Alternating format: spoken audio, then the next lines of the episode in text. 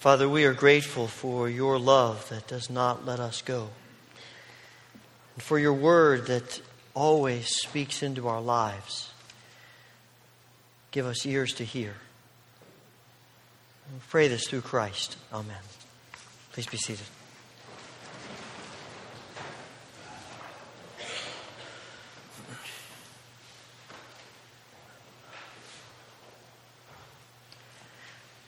I'm pretty sure you know this, but I've come to the realization that,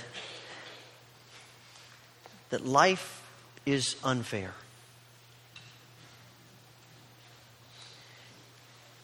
And I've also come to the realization that that really bugs me. Does that bug you that life is unfair? Uh, it, it bothers me that people who don't deserve things get them. And people who do deserve them don't get them. It bothers me that, that things don't turn out the way I think they should turn out. And I have wrestled with that for as long as I can remember. When I was a child and everybody in America, it seemed like, was watching the Waltons, including my family, I hated that show. Because bad stuff happens. You know, people get hurt, tragedies take place. And I'm watching them and thinking, okay, what's the next thing that's going to come up? And Little House on the Prairie was the same way.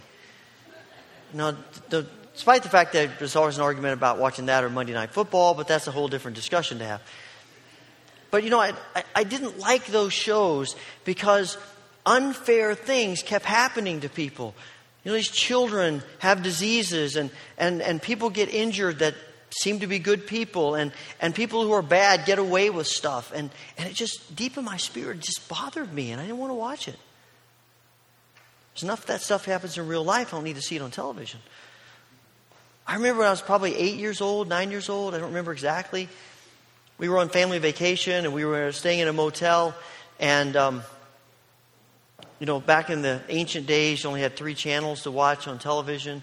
And uh, so, you know, we didn't have a lot of choices there in the motel. And we turned on an old Western movie, and we didn't typically watch Western movies, but I, I can remember a bit of it. I think Henry Fonda was in it, and that's a name some of you will go, who?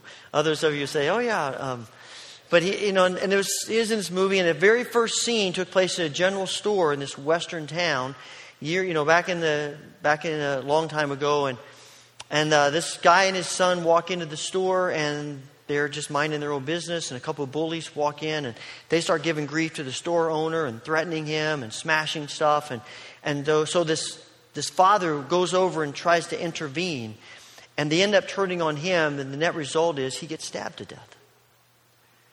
And I'm sitting there watching this movie, and I can still picture it. I was sitting at the end of the bed on the floor, and I'm just sobbing.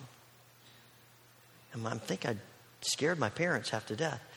They're like, it's just television. And I think, I know it's just television, but this kind of stuff happens. And somewhere deep in my spirit, I knew that this was representative of all the unfair things that go on in our world. As I've gotten older, I realize how many unfair things happen to all of us. And when I read Psalm 37, I have this sense of David saying, There's a lot of unfair stuff that goes on in this world. It seems to me, if I put the psalm in a nutshell, and we only read the first six verses, but the, all the other verses combined with it, it seems to me there is this sense of David saying, God, why is it that ungodly people prosper and righteous people don't? What, what are you doing? Does it mean nothing for us to follow you? Does it mean nothing for people to reject you? I look around and what I see are people who have turned away from you being prosperous and people who are following you not being. So, what's going on? And on top of that, it's not, you get the sense, it's not just this is unfair, but there is also a sense of envy. Well, if you're going to give those people good things, you couldn't give me a few too? And David is crying out to God, What's going on? Life isn't fair. And then he sort of answers his own question. You see, woven throughout this psalm, this repeated idea that we handle that. We sort of deal with our envy by remembering that all this stuff that people are accumulating is going to disappear in a flash. You see, verses 1 and 2, it says, Don't fret because of evil people, or be envious of those who do wrong, for like the grass they will soon wither, like green plants they will soon die away. Verse 10 A little while, and the wicked will be no more. Verse 13 The Lord laughs at the wicked, for he knows their day is coming. Verse 17 The power of the wicked will be broken. Verse 20 The wicked will perish. They will, the Lord's enemies will be like the beauty of the fields. They will vanish, vanish like smoke. And one of the reasons why we struggle with this whole idea of why ungodly people prosper and why righteous people don't is because we have somehow shifted our focus to the, the, what the people are getting. And what this world tells us is success fame, power, wealth, position. All of these things that, that we value so much as a culture and society, we're looking at those things and thinking, that's what it means to live. Now, we know that's not the case. We know that the moment we die, whatever wealth we've accumulated is gone. And we all know that the moment we die, whatever power we have gained is gone. And whatever fame we've accumulated is gone. We know that. We all know that when we die, we don't take it with us. But we struggle to live as though we believe that. And we spend a whole lot of our time trying to accumulate things wealth, power, fame, all of this stuff, because somewhere in the back of our minds, we believe that that's success. And so, no wonder we get irritated with God when ungodly people get that stuff and righteous people don't. Because if we were creating a formula, Good people get the good stuff and bad people get the bad stuff. And it doesn't work that way. There's not, that isn't the formula in the way things happen. Now, good people sometimes do get good stuff, and certainly bad people end up with bad things. But there's a lot of the other going on too.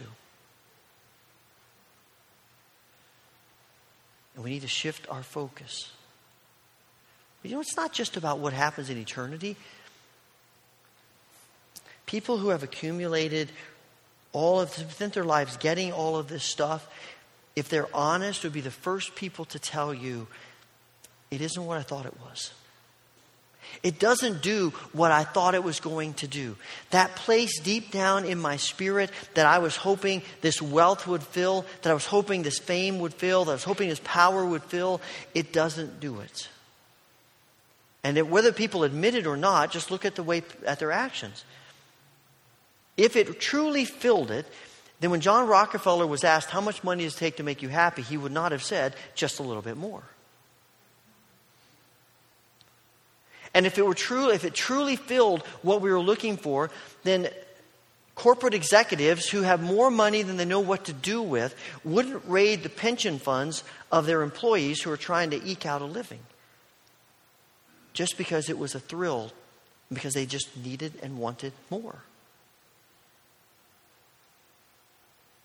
It's always intrigued me that so many people in entertainment, in the entertainment industry, and if we had the opportunity, we'd probably do this too, spend so much of their lives trying to get to the place where people recognize them.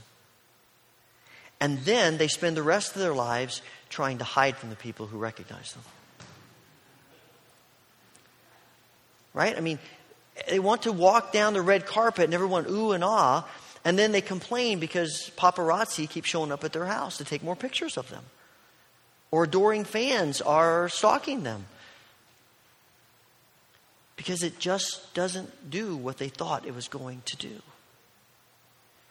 And we can get sucked in to that mindset. And David is saying, that's not what we're looking for. That isn't the measure of success.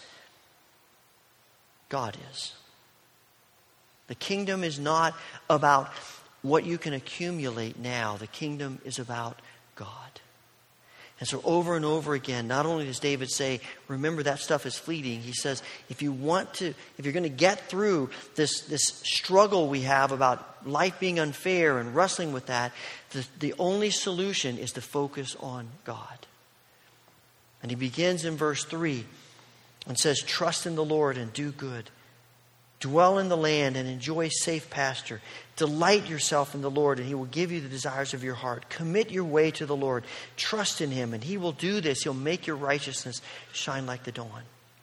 You get the feeling David doesn't quite know the exact word to describe what he's talking about, and so he just keeps piling on verbs.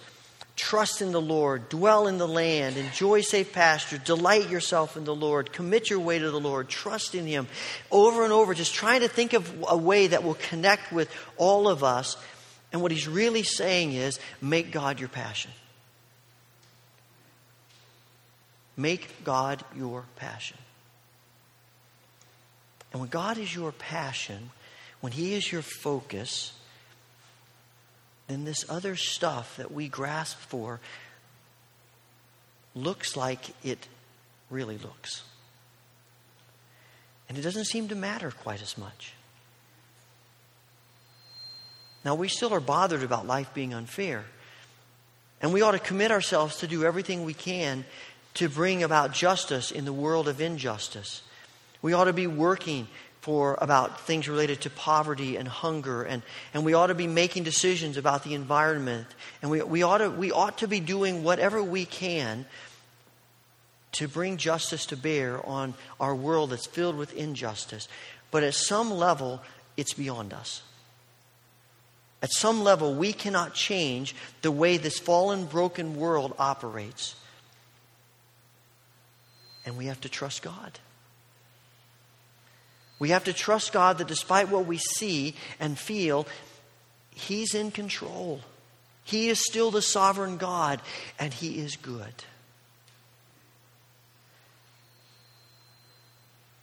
It's hard to do, though, when things aren't happening the way we'd like them to. And so later on, David talks about waiting for the Lord. And that's so hard to wait for the Lord. But waiting and trusting are always connected. And I, it seems to me that all the good gifts of God tend to involve waiting. They tend to involve stopping, waiting, because waiting builds trust. And trust builds relationship. And relationship is what God is after.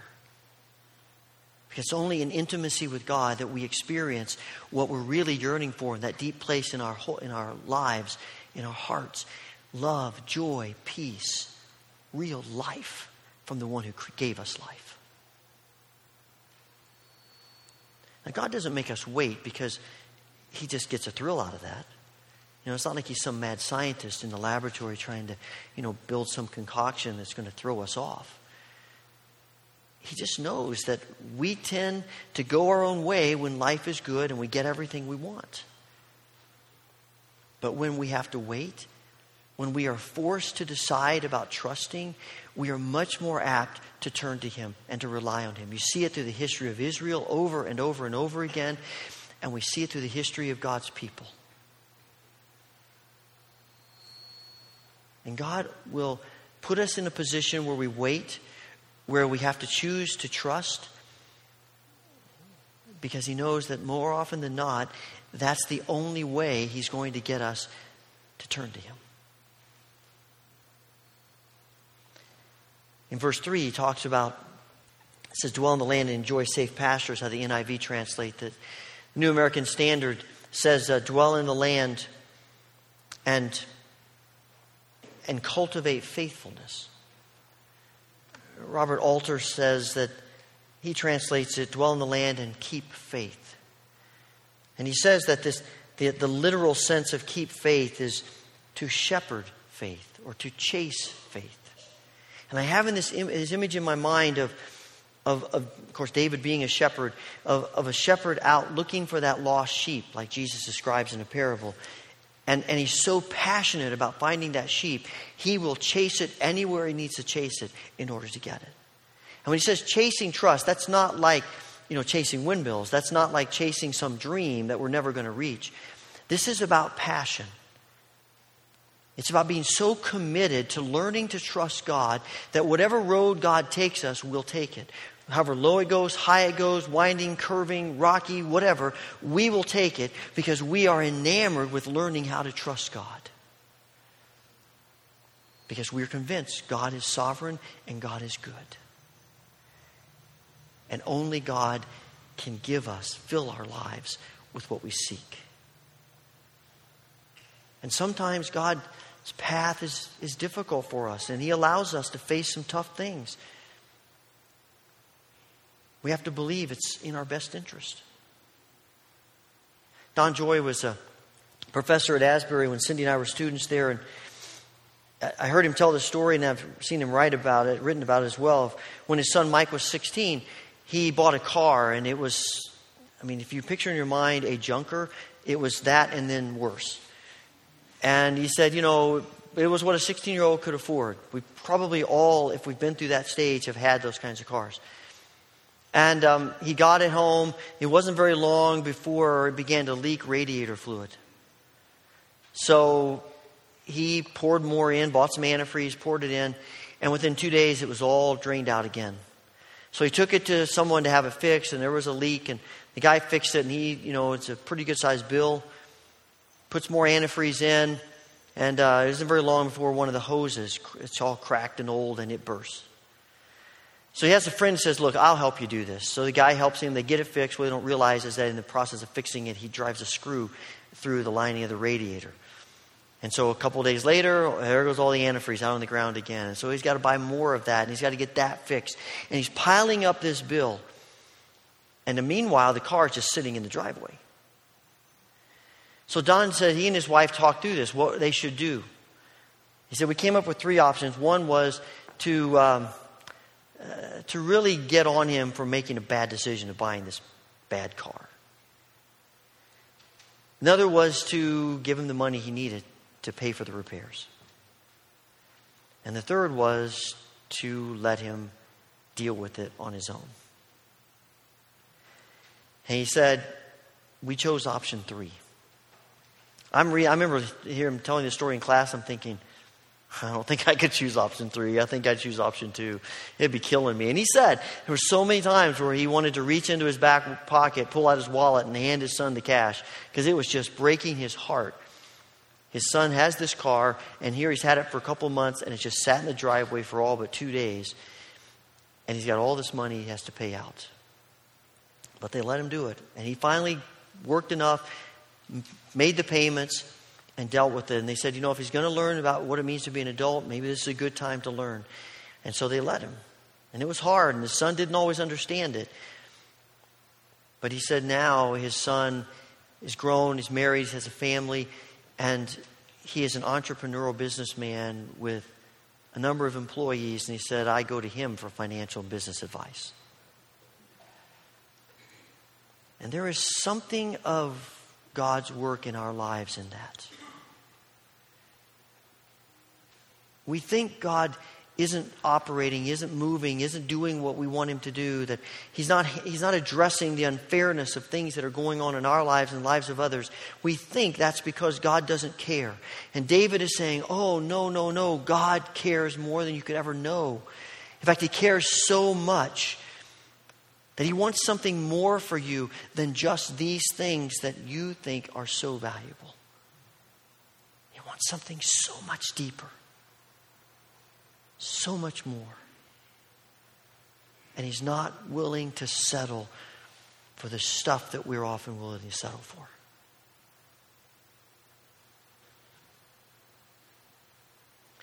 I don't know exactly where we might fall on a, on a trust continuum.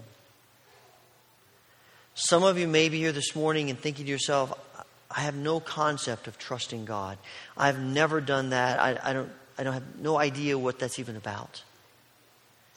Others of you I know have been trusting God for decades. and a lot of us in between. But I'm convinced that wherever we might be on this continuum, every single one of us needs to continue to learn lessons of trust. Every single one of us needs to figure out a deeper way of trusting God. And somehow to count it joy. As Jesus says in, in the Beatitudes, somehow to count it joy when life doesn't go the way we think it should. Because we're convinced that the sovereign God who is good is at work in deeper ways than we imagine.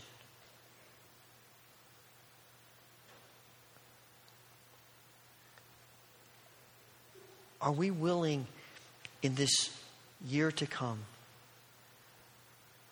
to commit ourselves about being passionate for God? Wherever He leads us, wherever He takes us, so that when we come to next May, or whatever marker you want to make, we look back and we can say with complete honesty, I'm trusting God more than I was then because His Spirit is at work in me. And I know He's good and sovereign. Father, in this moment of silence, speak to us, hear our prayers.